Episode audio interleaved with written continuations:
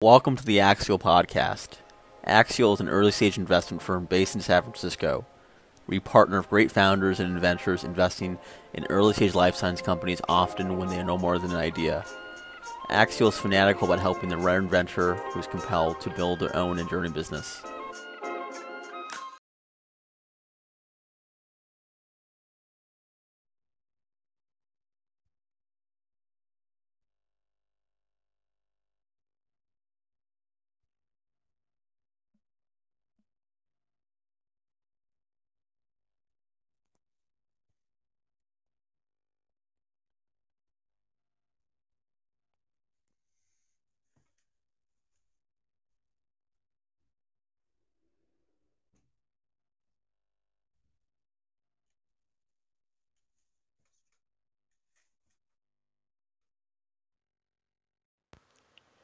Hey Jacob, how are you? Good. How you doing, Josh? Doing pretty well. Just busy today. A lot of work. I'm on like I'm on. I had to eat some lunch real quick actually. I have on calls for the next like six hours, but uh, yeah, really, really excited to talk to you today and just you know catch just generally just catch up to be honest. Um, but let's do some housekeeping first. Okay. You can click on my profile, make me a moderator, so I can kind of protect you from the trolls. You know, this- Done. uh, cool. And then, can you hear me well? I, I got some new headphones. I should make sure the audio is better. Uh, my buddy Sean let me know that the audio kind of stunk last time. Is, can you hear me? Yeah, I can hear you well. Okay, awesome. Well, great. Really excited to have Jacob Oppenheim here, the uh, director of integrative data sciences at EQRX.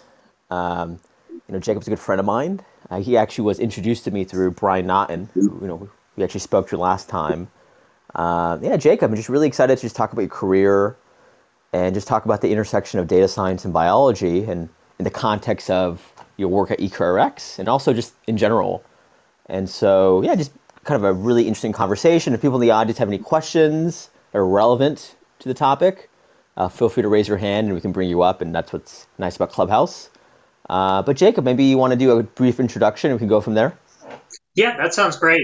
Um, so, like a lot of people who do data science, I'm originally some kind of physicist.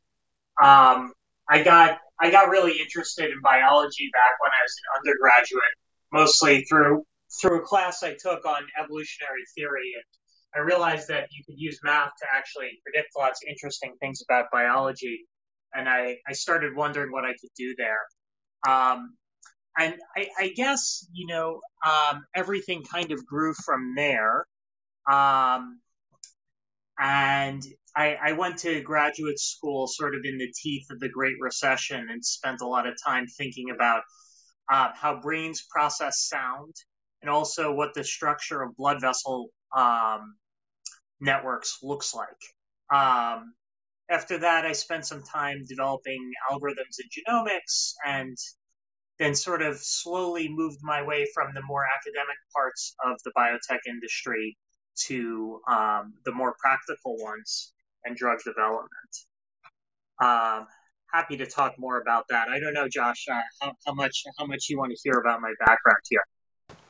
Yeah, it's mainly a lot of founders, a lot of aspiring founders, uh, you know, listen into this and just more kind of setting the stage of how you got into biology and how you made that transition from uh, academia to uh, Yeah, yeah, yeah. So, so I can set the stage a bit about that. So, like, um, I finished my PhD in 2014, and I didn't really know what I wanted to do. I just knew that academia wasn't for me.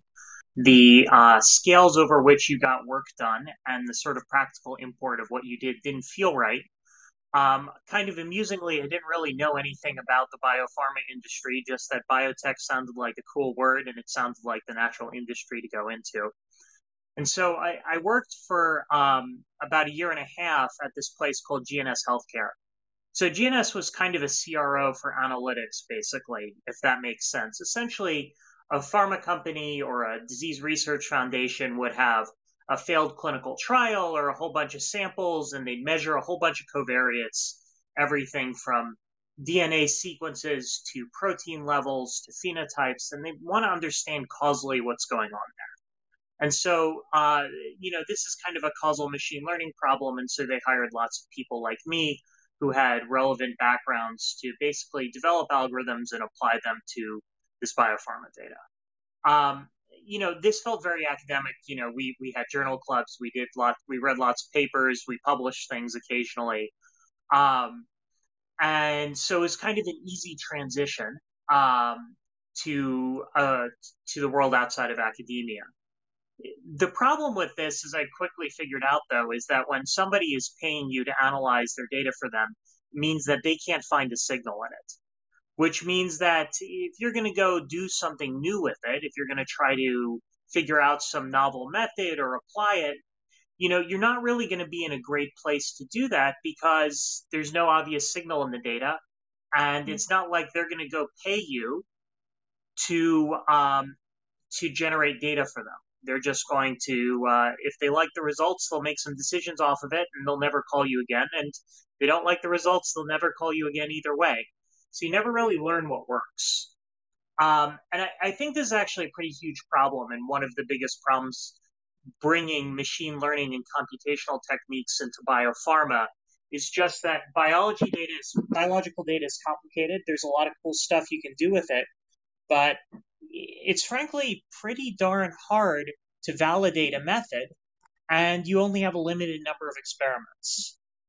And so, you know, over the course of this year and a half, I had a lot of fun building algorithms, but I sort of started realizing more and more and more that if I wanted to really be somewhere, um, you know, couldn't be from this data machine learning first perspective, but I needed to go someplace that actually had a biological platform that could generate a lot of novel data. And then from that sort of platform, we could do interesting data science on it, right? And we'd probably start with some classical statistics and then on top of those statistics, we would start building, um, you know, more and more interesting machine learning, applying state of the art techniques, and really seeing how they'd work in the real world. You know, does that that that sort of thing make sense? Yeah, it makes a ton of sense, right? If uh, you know, you only want to hire the data scientist if you have the data, and if you're in these services or analytics, you have no way to generate your own data, especially in biology, and so maybe we can shift gears and then talk about um, when we first when I got first introduced to you, you, you were at Indigo, and then you were exploring something new, and I made a bunch of introductions, uh, and you ended up joining yeah. EQRX, which is a great decision. And, and from my perspective, uh, you might be top three most important person at that company. how many people? How, how many? How no, many people, a lot more important people. How many? How many? How many people are you managing now? Is it like forty or something, or thirty? Uh, we're we're headed into the low 30s next year. So, Jeez um, Louise, Jacob, congrats! Uh, uh, congrats to you on that promotion too. I mean, uh, you deserve it. Um, well, thank you, thank you. Um, yeah, I mean, so I, I, guess kind of where this journey that I've been telling was talking about kind of ended up was that um, really I realized at some point that you have to build biopharma to be digital native from the beginning. And that's going to allow you to collect and use these data sets. And it's not just enough to have a biological platform. And it's not just enough to have people who say, okay, data is important. And it's not just enough to do a bunch of good experiments, but you really have to be able to capture those data in their appropriate context and set up a culture that's completely data driven if you want to use this stuff effectively from the beginning. And so that's kind of what I came to EQRX to do. Now, EQRX, in, in, short, we're a fast follower drug developer. We're dedicated to bringing affordable medicines, the fruits of sort of the precision medicine and uh, engineering of biology revolutions to everyone at an affordable price.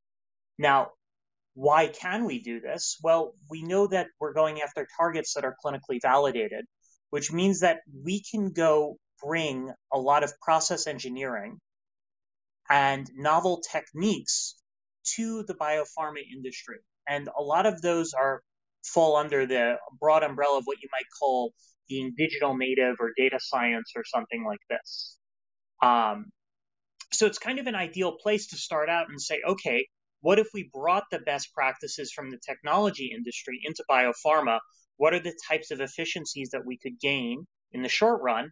And what are the types of cool problems that we can eventually solve in the long run that everybody says they want to solve but don't really have the system set up to either solve them or really take advantage of the solutions of them um, if they even had the systems to do that? Absolutely. And then maybe we go to the like the really exciting part of the conversation you know your work right now at EQRX and you know over the years you've really given me some awesome ideas on um, the intersection between machine learning and biology, especially your idea around training models with unphysical experiments. And so, at a high level, how do you and your team think about using data, one generating it, aggregating it, and then using it to you know do everything across the board from developing a drug to finding the right market to executing the right clinical trial. You know, EQRX definitely is um, has a really really bold vision and then data, like you're alluding to, is, is essential to achieving kind of this fast follower model at scale. Uh, you know, doing yes. it beyond doing it beyond PD one essentially or PDL one. Uh, yeah, no, I, I, agree with you exactly. Right. You know, um, you you talk to somebody about EQRX, and we really got lucky with the first couple drug candidates that we were able to in license. There was a lot of really great stuff out in the market, and that's not a situation that lasts for very long. So yeah, um, that's exactly right. So, how do I think about it? Um, one thing is you have to understand what the real problems are. So, I think there's a lot of interesting academic work in um, computation biology these days, but a lot of it is pretty divorced from the problems that you face in the industry these days. So, there's all sorts of hype around oh, can we use machine learning to generate novel chemicals and things like this? And a lot of that work is super fascinating and very interesting from an academic perspective. The problem is, is when you try to apply it in a traditional drug discovery workflow, it just doesn't match one to one against problems that you're trying to solve. And this is a pretty common theme that you see over and over again that um, what makes a good academic problem, where you, you have some interesting data set and you want to learn something about it and you want to make some predictions, that, that can actually be pretty far divorced from an industrial workflow where you're trying to develop novel chemicals that are going to really make a difference in uh, uh, somebody's life, right, and cure a disease. And that's because the data sets you're looking for can be different. It can be that in your the precision at which you need the answer is just so much higher in industry because you're making compounds that are going to go inside a human. It can also be because um, you need to just work in a sort of design, build, test uh, scale cycle that is frankly pretty hard for any academic to be able to successfully simulate. Nobody's going to go build um, an academic scale foundry um, just to see what these things look like, right? You have to go out there and build it yourself if you're going to uh, if you're going to do anything like that. So um, that's a lot of philosophy. In practice, what it means is that I have a strong bias towards get the data in a easy place, expose the data to scientific experts, and see what problems they're trying to solve. And see if then, if there are data scientific solutions that we can layer on top of it that are really going to solve those problems for people. So I like to say, say that, you know, a lot of people are pretty darn smart in this industry. They could be biologists, they could be people, regulatory specialists, they could be you know, have any sort of role in an organization, but they generally know what the problems they're trying to solve are. And those don't map one to one on the types of computational problems that you might intrinsically expect to be interesting ones to solve. And so there's there's sort of this element of, of, of user research, if you will, of like, what the heck are people trying to solve? And which of these problems can we solve effectively with uh, the tools that we have through modern computational techniques? That makes sense, Josh? Yeah, it makes a lot of sense. I think you want to, you know, in some areas, you know, machine learning is obvious, whether it's protein design or, you know, virtual screening.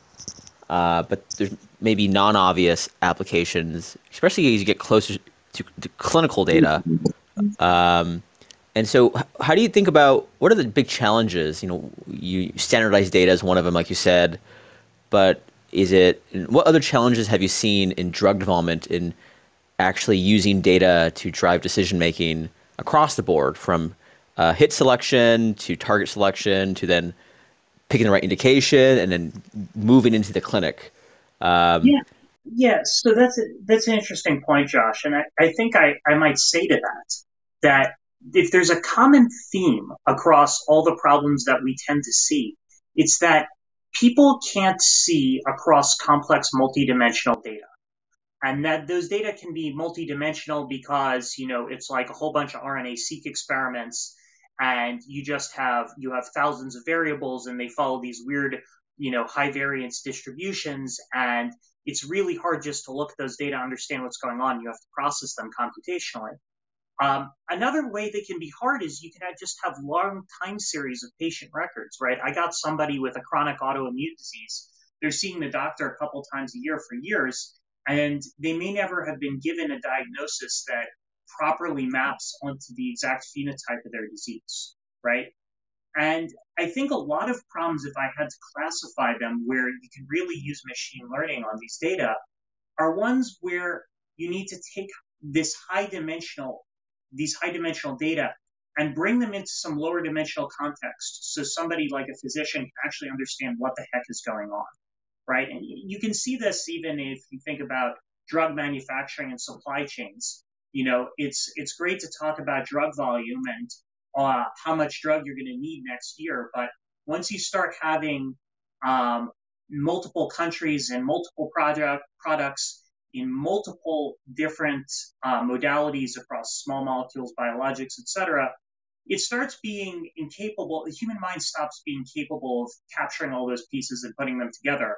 And so you quickly run into the fact that, you know, run into problems where um, the ability to integrate data sets, to, to put on some machine learning, some scenario exploration, some uh, some optimization really helps you see um, see further. And that's kind of a good sweet spot to be in because you can understand what the problem is and you you as a computational person, you as a data scientist, you as an ML expert really have the tools that a subject matter expert needs to be able to do their job better. Yep. And so for EQRX, how do you think about generating your own data versus acquiring it from like a biobank or a hospital through a partnership? And Yeah. then and then how do you also then think about kind of touching upon this, and I see portfolio companies with this issue as well, how well annotated the data needs to be. You might be able to sequence somebody, but if you don't have an annotation on like, you know, a follow up over course of at least a year, that data is probably useless. And so, uh, what have you seen in your role at EQRX in terms of the the data quality available out in biobanks and the challenges and opportunities? And then how has that influenced EQRX in terms of your strategy to generate data versus acquire? Yeah. Um, so th- that's a meaty question. Um, I, I'll say this. I'll say this. Um, you know, I think most of the data that you can go out there and buy is oftentimes, unfortunately, quite low quality. Um, you know, the data market and the data business are not really, are unfortunately an industry that in many cases exists due to inefficiencies in the healthcare system and the like. That's why you can go out and buy EHR data in the US, is that somebody wants to uh, improve their billing system or the like. And so uh, you can go out there and buy the data that comes out of their EHR system or the like. Um, so you know, a lot of the data that you can access pretty effectively is not really designed for what you want to do with it. So I, you know, that's a pretty negative thought, right? You obviously need data to build your business, but it does lead to, I guess, one key conclusion, which is you have to understand why the heck data are being generated in the first place if you want to use them effectively. And this especially applies to clinical data and EHR data and things like this. And it helps you think through what the challenges might be with them and sort of what the intrinsic biases in a data set are. Um, you know, I have to say the type of ML problems I like oftentimes include things like trying to figure out how to integrate out the bias in a data set. Um, so, so that's one thought. A second thought is that if you really have a data driven business, you should be out there generating your own data in the long run. But that requires a time horizon, you know, for the same reasons that you put, Josh. You like, you know, you need follow up to make these data be valuable in the long run, right? And so we can talk about going out and generating our own data with partners in the long run um, and conducting prospective experiments. And that's going to be, that's a really powerful thing that you could do in the long run because then you can generate the data that you need and nothing beside it. Um, so you can, in some ways, increase the quality of data because you're only looking for things that, well, you know you need. Um, and frankly, a lot of data is, you know, manually entered and almost always manually curated. So the simpler your data collection procedure is, and the more that it's connected with what you're trying to do with it in the long run, the better chance you are of having something really valuable.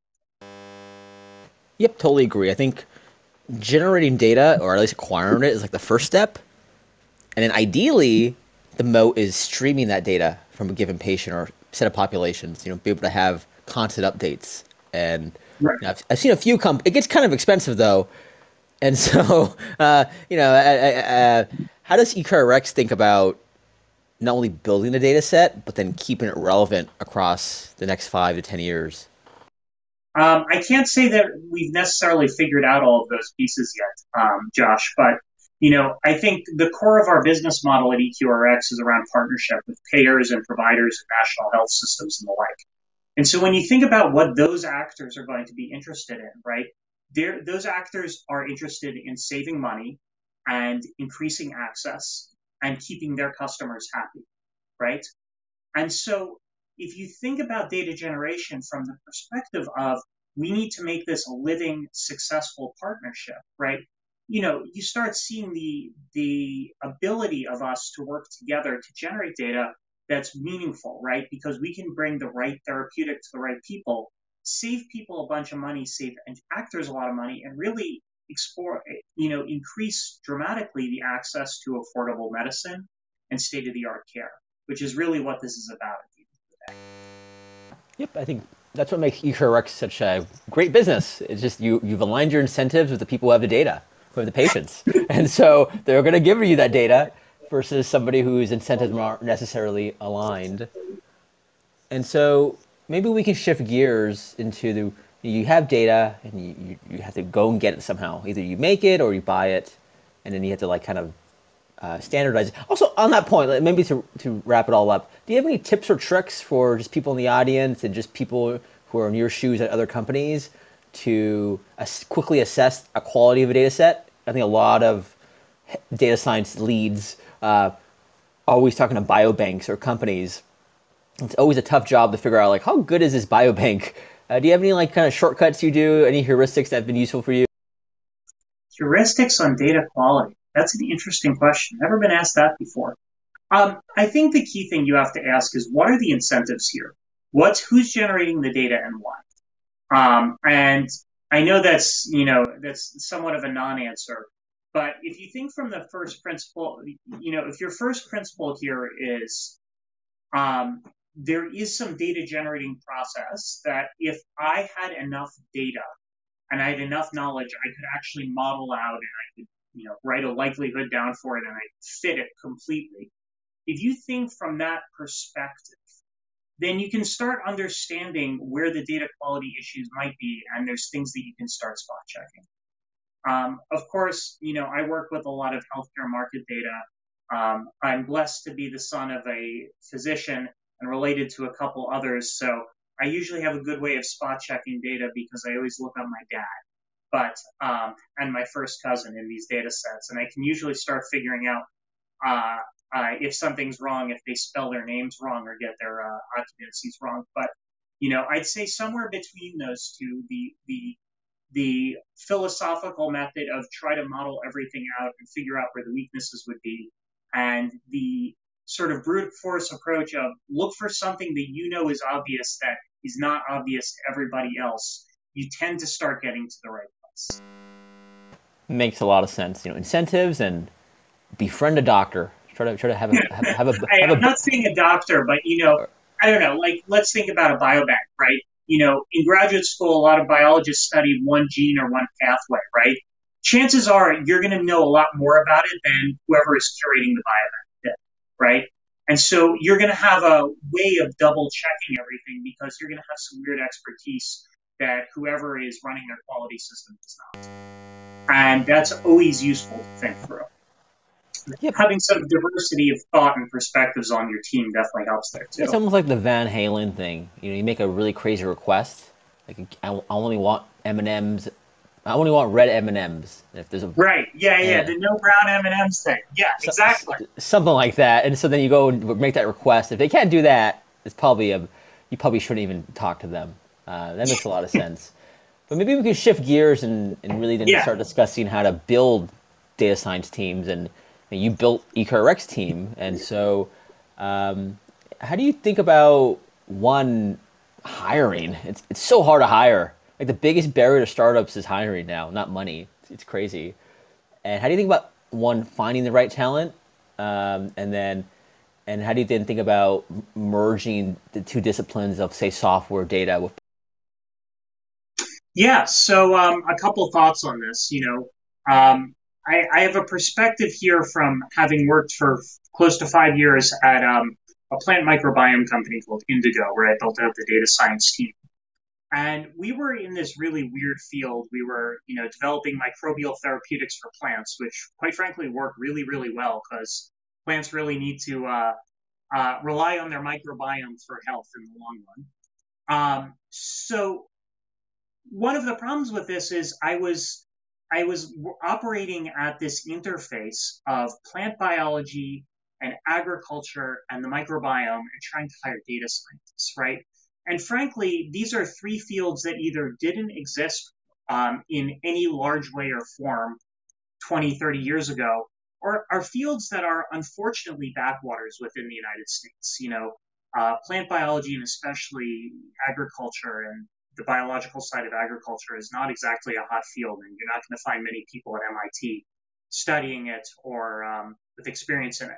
So I realized pretty early on that if I was going to find data scientists who had any relevant expertise, I had to abstract, abstract, abstract. So, you know, I realized, well, this is some kind of coevolutionary problem of plants and their microbial hosts. So you know, we should probably find somebody who has expertise in evolution and quantitative models there because they'll think the right way about this. And, you know, if they've even thought about a microbiome before, um, that would be a great plus. And so that's how we got Max, who had a PhD in evolutionary genomics from Chicago. Um, wasn't a plant person, was an ant person, but, you know, close enough. Um, we needed to build bioinformatics out. And so um, I was looking for somebody who at least understood the complexities of when you had large numbers of organisms that you couldn't classify at all and didn't really know anything about. And, you know, having reference genomes was probably not something that was going to exist. And so um, I hired Nicole, who had a background in um, experimental evolution and working with all sorts of really weird yeast strains that you develop when you're subjecting them to um, artificial selection and strange selection pressures over time. Um, and we kind of started building up a team like that. So instead of saying, I need this person who has this exact experience, rather going for, well, I'm looking for somebody who has, who thinks about the same kind of general problem and has some good scientific experience and can bring it to bear to help us think about and see problems from a different angle, right? I'm some kind of washed up physicist that gives me my own perspective on quantitation and biology and biological data. And really, the last thing I want to hire is a bunch of people who think exactly like me. Um, so, so in general, I think the, the key with data teams is you need to hire good scientists first. That's why they call us data scientists.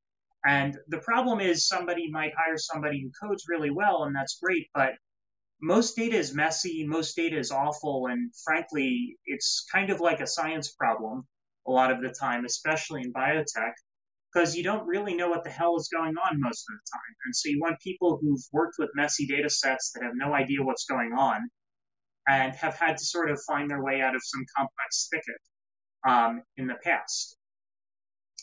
And so, if anything, I've kind of moved away from looking for exact subject matter expertise and more towards people who've had to solve some complex problem with data and sort of had to sort of hack their way out through from this thicket of uh, of a world where nothing made all that much sense. It makes a lot of sense. And so, from your experience of building out these teams and leading them, Has it been harder for engineers to learn biology, or has it been harder for like scientists, maybe a biologist, maybe a physicist, to learn how to code? Um, yeah, so um, getting more biologists to code that is super important because um, the um, obviously if you know a bunch of biology from the beginning, that's great. Um, in general, um, in general, I think it depends on the phenotype of the person. Some engineers are never going to learn that much biology or really get the sort of the you know really grok biology, if you will. You know, sort of just get the way the the way that uh, biology works and the ways to think about biological data, and that's fine, right? The best data scientists are also not going to be the best software engineers in the long run. So you kind of need to balance your perspective from that side. Um, you need to look for people though who are going to have kind of a quick labile mind, who are going to think differently about problems and be ready to immerse themselves in something completely new, right? That they know next to nothing about, and then start making good decisions about it.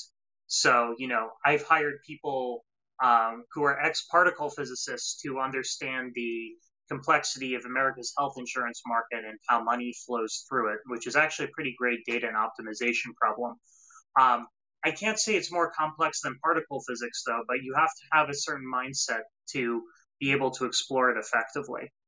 Um, and then you just have to start learn, building up and learning from there. I do think that experience of any sort with biological data can be super useful there, even if it's not super deep and it's in a different context. Because there's there's a world in which uh, you almost sometimes I think that biology is kind of out to get us, and biological data is uh, violates the statistical assumptions in a uniquely perverse and interesting way. Um, that makes all these problems harder, but at the same time, that makes the problems really interesting. So it makes it really easy to hire people in the sense of, heck, the lot the problems we work on are way more interesting than the problems of selling ads on the internet or you know predicting credit scores and credit risk.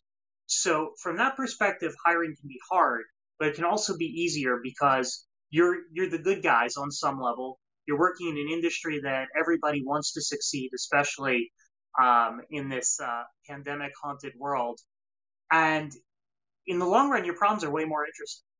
I totally agree. And then, have you ever seen? Is there some sort of commonality between some of the best data science people you've worked with? You know, for example, some of the best best bench scientists I know are incredible cooks. That makes sense, right? You know, you have to follow a formula. And you have to, people like, I'm a horrible cook. Uh, for yeah, data, well, well uh, is, Josh, is, is something I'm a similar? Cook, but I'm a horrible bench scientist, so I kind of violate your uh, I think you, I think you're violating my rule. Uh, I, actually, that, that, was my old mentor Gary Rufkin. That was his uh, way to filter bench scientists is you know cook oh, me a meal, uh, and if it if it sucked, you know he wouldn't hire you. Um, That's hilarious. But um, uh, for data, is there something similar? Is it is it like do you look for like blogging or, or like do you look for uh, hobbies or, or, something small that has been a commonality between some of the best people in the you know that's really funny because i've never spent that much time trying to look into something like that and i bet you it could be useful.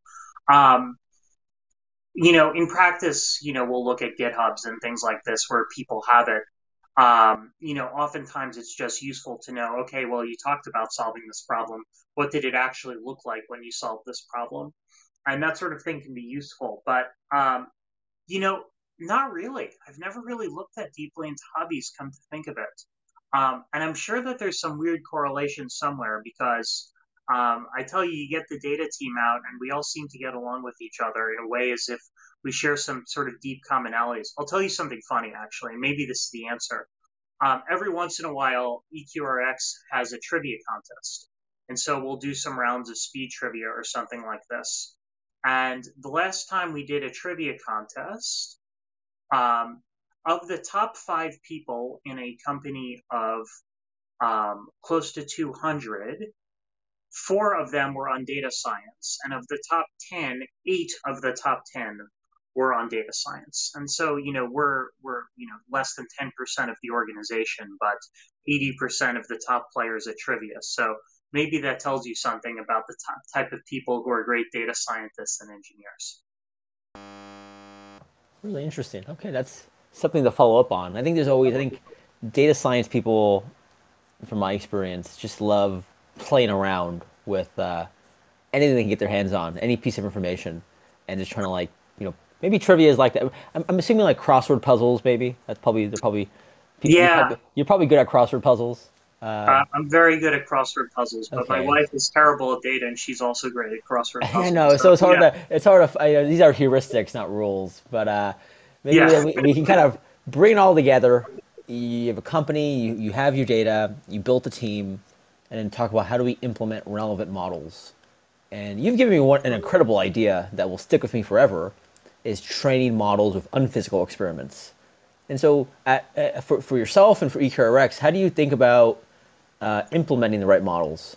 Um, and, and, yeah, yeah. So uh, the um, the unphysical models comment. So I guess um, when it comes down to it, a lot of the time um, in industry, you're not confronted with um, problems that all exist in the same domain over and over and over again. So you can imagine some data living in some high dimensional space and, you know, here I am on audio uh, talking about multiple dim- high dimensional space. So this could go over poorly. But, um, you know, what you're trying to do is you're trying to say, okay, in some region of this high dimensional space, I, I can make some approximations and some assumptions, and I can build a model. I can construct some function that models some process um, with a high degree of fidelity. And the problem with that is always, and sort of a dark secret in machine learning, is that almost always when you do this, your models are not very robust to what is sometimes called data set shift. So your data looks slightly different than you expect. Um, you know, it might just be that it's from a different source or a different experimenter, or it might be that something dramatically shifted over time um, in the course of the experiment, or maybe you're just looking at a slightly different biological target or something like this. Um, so in general, your mod the you need models if you're going to implement them that are quite robust to change and um, a larger space of things to be considered than you might initially have thought. And one way I like to think about this is that if I were to make a lot of predictions on a biological data set and I would be generating data, I'd want to I'd want to generate some data about situations that I knew were not going to lead to anywhere good in terms of an output. I'd want to test some molecules in an assay that I knew were not going to be hits. But I'd want to test them nonetheless because I'd want to understand um, how my model performs on them, how it gets them wrong if it does. So I need to look at these regions where there's really high variance in a model if I'm going to understand how to build a better model someday. And these regions of high variance are probably quite strange places, but oftentimes they're likely to be the places between rel- relatively interesting regions. They could be the places that we're going to look and need to understand or need to be able to predict if we're going to build a model that predicts binding accuracy across multiple different kinases effectively. There's going to be some weird gray zone between all these things wherein none of our individual models would work. But if we want a model that will generalize, we need it to be able to predict effectively. And so I think that can lead you to having a different approach to both conducting experiments and thinking about what needs to be done. Because your experimental budget is going to need to be somewhat misaligned with what, say, a biological expert would recommend. Could you expand more on that? And so you're kind of alluding to the need for more data to really first map out these regions of high variance and then give you give your models a shot to find maybe new little nooks and crannies to make better predictions. Yeah, exactly. So the regions of high variance are oftentimes where your models might make some super interesting predictions in the long run. But you need to know something about them because a model that's generalizing poorly is likely um, is going to have all sorts of places where the variance is very high and you want to improve your model, you're going to need to pin down the variance in those regions, right? But those might be between multiple basins of attraction or something like this. And I'm going to want to be able to understand them better. I, I guess furthermore, if you can kind of imagine it, you're in some mountain range or something like this, and you're sitting at the bottom of a big bowl valley, right? You're trying to say, well, this valley might get deeper in some direction or the other. It might be useful to sample some of the points up the hill a little bit where the change is going to be pretty high you can at least tell more about the topography by cha- by looking way, way, way up the hill, instead of just sampling nearby points and trying to find a tiny little gradient in the slope. Um, and the more that you think, well, there might be a valley over those hills over there, and keep thinking about this and trying to map the full range, the more it's going to be important to possibly understand the peaks between those valleys. Um, even if that's not that relevant to your initial biology question. Yes, and so that requires like just really comprehensive sampling or, or uh, e- experiments to go to every set of combinations of sequence or whatever space you're exploring. And so, from your experience, how has it been to on the data side to get biologists to do experiments that might not make sense to them, but like is a requirement for better models? You know, I, I think that that's really the trick, right? Is because um, th- is to get to the point whereby data can really drive your experimentation. Um, that's that's difficult, right? Because um, I'll give you an example of you know some people that um, we talk to and we work with. You know, if you if you say to some chemists, you know, I'm going to present you uh, with a problem, we we have this we have this molecule. We can we want to make a better version of it. We want to make something that binds better and has better pharmacological properties. You know, a good medicinal chemist can give you hundreds, if not thousands, of molecules that look something like it um, that should be prioritized for testing, right? And you know, you can do some in silico screening around them. You can predict their some pharmacological properties with varying degrees of accuracy. You can um, uh, you can um, you can uh, predict some biological properties of them with varying degrees of accuracy, et cetera, et cetera. And then at the end of the day, though, you're still going to be left with hundreds of these, and you can't test all of them. And so, getting to the place whereby you can say, you know what, what we're going to do is we're going to select a diverse group of them. We're going to set, select the 25 most interesting of them that is also a diverse set, so some balance between exploration and exploitation. You know, I haven't even gotten to unphysical experiments here, right? But even that can be a pretty tough sell on chemists. Um, and you can see why, right? The chemists are going to be like, well, this one is not necessarily the uh, um, most interesting one. Um,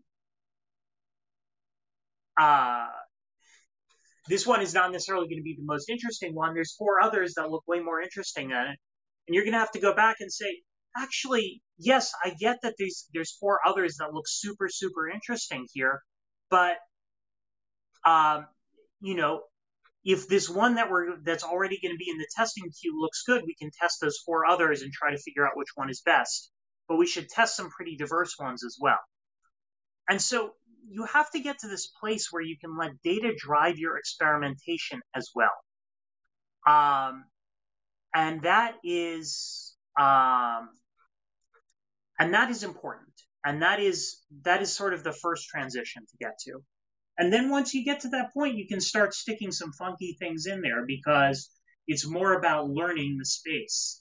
But that first transition of going to, wow, I can really, I need to let the data drive the experimentation more than just sort of prior knowledge of a biologist or a chemist. That can be a really, that's a really tricky cultural transition to, to, to navigate. Uh, ultimately, however, I think it's a really important one to navigate for data and computationally driven biotechnology companies. Totally agree. And I think this is such an important topic. I think we can talk about this for a few hours. And to be honest, Jacob, you know, you you you have I've, t- I've talked to a lot of people, and you have the best ideas in this field. Uh, and you should write a blog post about how data drives experimentation. I think it'd be really useful. Um, all right, I'll uh, I, in my copious free time, Josh. I will. I'll help you do. I'll. I'll uh, you just send me your notes. I'll. I'll. I'll write it up. But uh, uh, maybe we can shift gears to EQRX and Okay. what you're doing there, and just kind of this, this concept of fast following, and it's kind of revolutionary, to be honest. Uh, maybe the first question is, why did you join EQRX? You had a bunch of options. Why? Why EQRX? Why EQRX? Um, so fundamentally, sort of philosophically, I think that we're in this biotechnological revolution. There's all these great new technologies that are really starting to bear fruit, from computational ones to things like cell and gene therapy that are just dramatic improvements in our ability to treat patients, right? Uh, precision medicine is stopping being a buzzword and more starting to be just how we treat oncology. Um, so one thing you can ask yourself is, well, if we're in this space, like, what are we doing with our time and with this technology, right? And I was very attracted by EQRX's mission of expand, expanding the affordability and accessibility of medicine. Because frankly, what are we doing with this technological revolution if we're just producing drugs that are way too expensive for anyone to afford? Like, quite frankly, like, what are we doing with ourselves? What are we doing with our lives? And that's important. Um, the second thing, the second thing is that the fast followers problem, I like to say, integrates out some of the complexity of drug development. So at the end of the day, when you think about um, drug development or really changing any process and bringing in new technology, you know, you could say, oh, I'm going to bring in this, you know, new AI defined method for generating chemicals, for gener- generating molecules, right? Or for, you know, for generating antibodies or anything like this, right? You could say, I'm going to be Novartis, I'm going to put this in, I'm going to see, and we're going to see how this works for novel targets. Well, what happens when you go to lead optimization and it turns out you just can't get the thing to be good enough in the first place and you chose the wrong chemical series? Or well, what happens if it turns out you get to phase one clinical testing and the whole thing just doesn't work, right? This is a big problem, happens all the time in biopharma. So when you think about introducing new technology, I think the place to do it is a company like EQRX that's a fast follower company, right? Why? Because we've integrated out some of the complexity. We know the targets we're going after are real biological targets if you modify them work we know some of the key properties that we need to look for in the clinic, right? So we can start trying to think about how we can use data to inform our trialing strategy and how we can understand the patient population and really hit the people who are likely to respond and get to them as effectively as possible. And frankly, it's why you can change the business model of selling directly to payers and providers and really partnering with them to expand access instead of paying, you know, large sales forces, armies of salespeople to go out to convince doctors to expand to uh, prescribe high priced medicine. And so the same things that make something an interesting new business model and uh, allow for process innovation really allow for the introduction of novel data and computational techniques because you've integrated out some of that complexity. So to me, that was another major driver. And the third piece was that, um, frankly, they, they were bought into integrating data from the very beginning and being digital native from the beginning. So I um, I was employee number 20 something, and we've been really from the beginning building up the right data systems. I, I have to make a big call out here to my colleague John Weiss, who's our head of informatics. He and I have been working really closely together from the very beginning to build out systems he owns the pipes and I own the water, as we like to say. And that pairing from the beginning really allows you to set up an organization and a culture that's data driven. And so putting those pieces together, you know, made it seem like a, this is a really cool opportunity to try some of this stuff. You know, maybe someday in the future I'll have some strong opinions on how we can use data to really transform drug discovery and novel target discovery. But I'd sure as hell like to see you know, how does data inform clinical development? How does data inform drug drug creation? How can we make everything single source of truth, soup to nuts in the biopharma industry?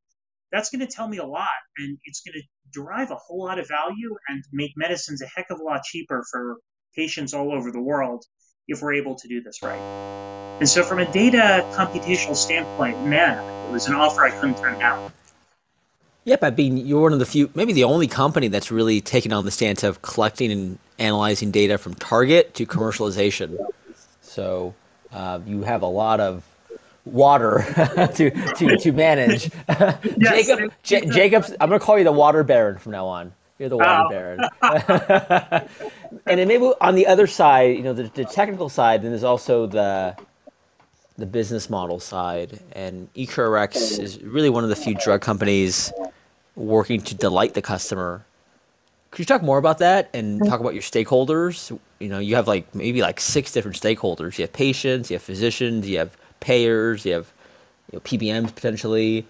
Uh, how does EQRX think about all these stakeholders and making sure that you're aligned with the patient and you're delighting all these customers? And, and uh, that's kind of one thing that really makes the company So, I, so you're soon probably going to be going beyond my pay grade here, Josh, and uh, I'm going to plug that.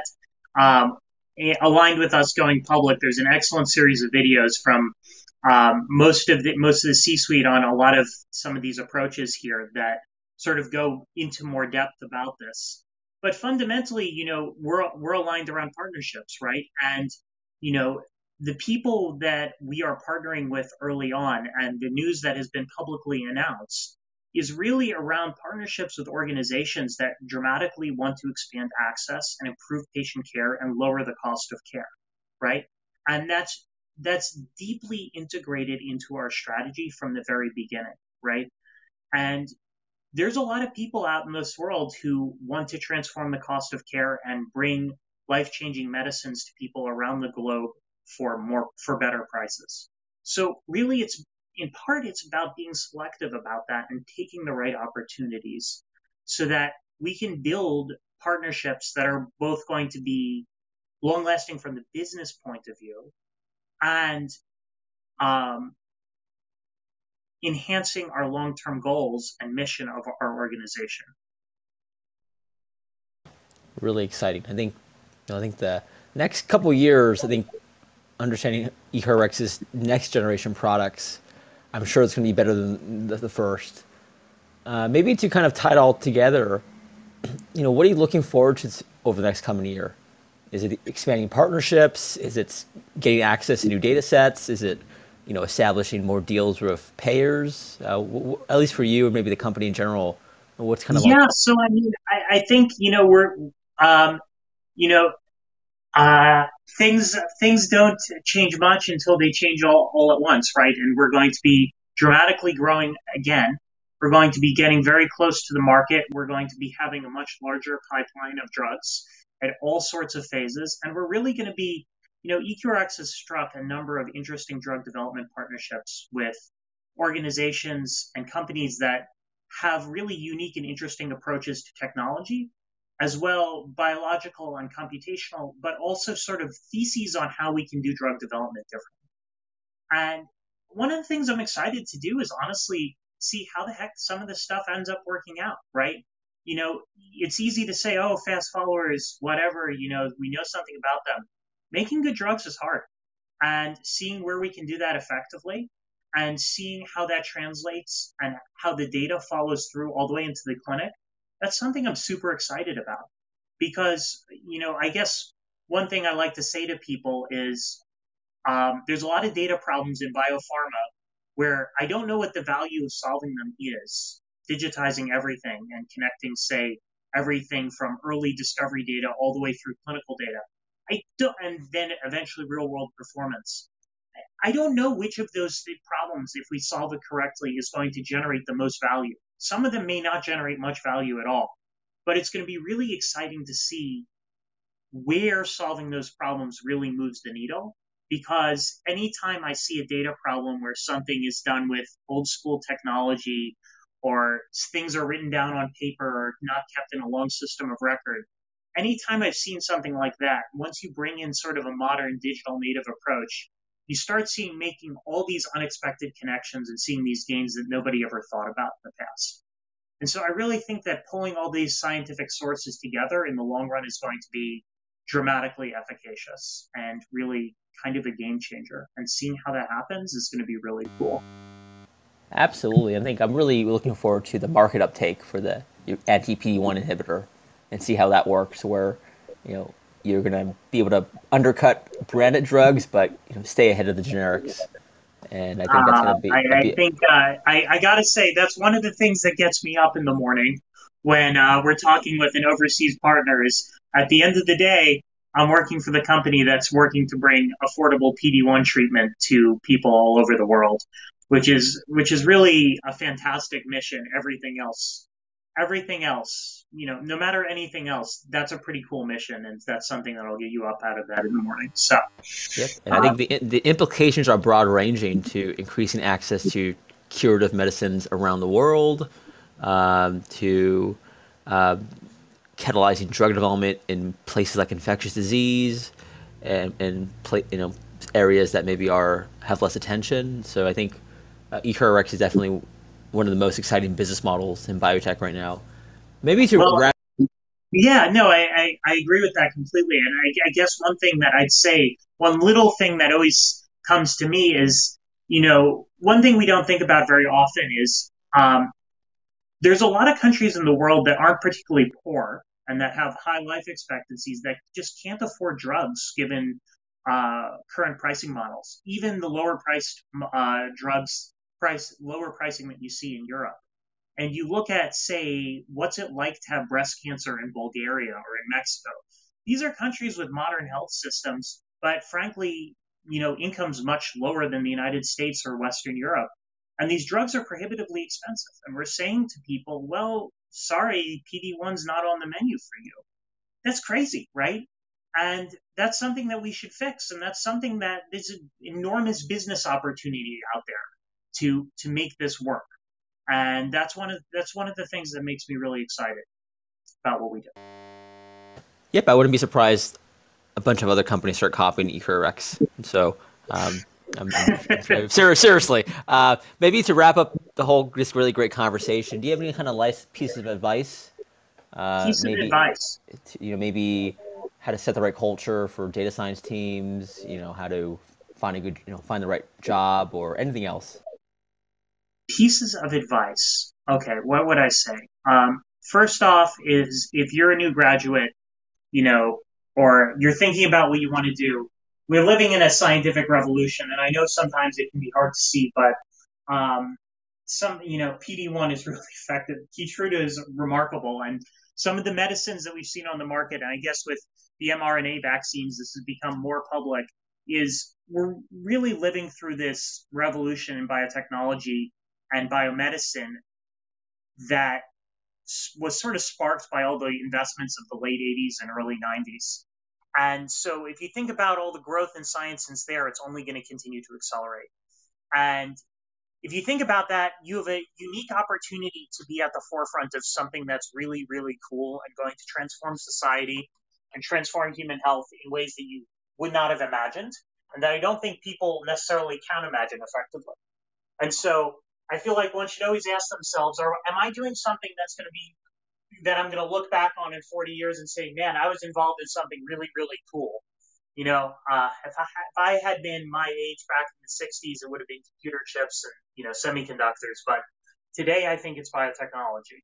And you should ask yourself, would you, ra- you know, would you rather be selling social media for cats or uh, selling ads on the internet, or would you rather be at the forefront of this technological revolution?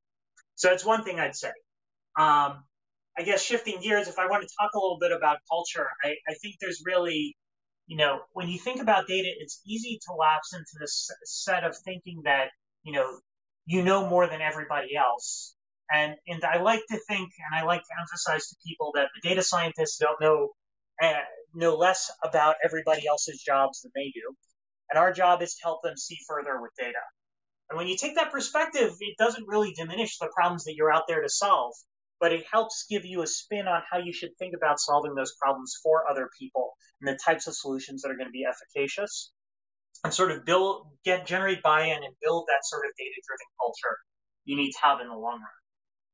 Also frankly lots of people especially scientists and clinicians know all sorts of crazy cool stuff that'll keep your life super interesting if you think about it from that perspective. So I like to think that every day what we're getting up to do is to help uh, is to help the scientists see further and you know get the best drugs out on the market as quickly as possible.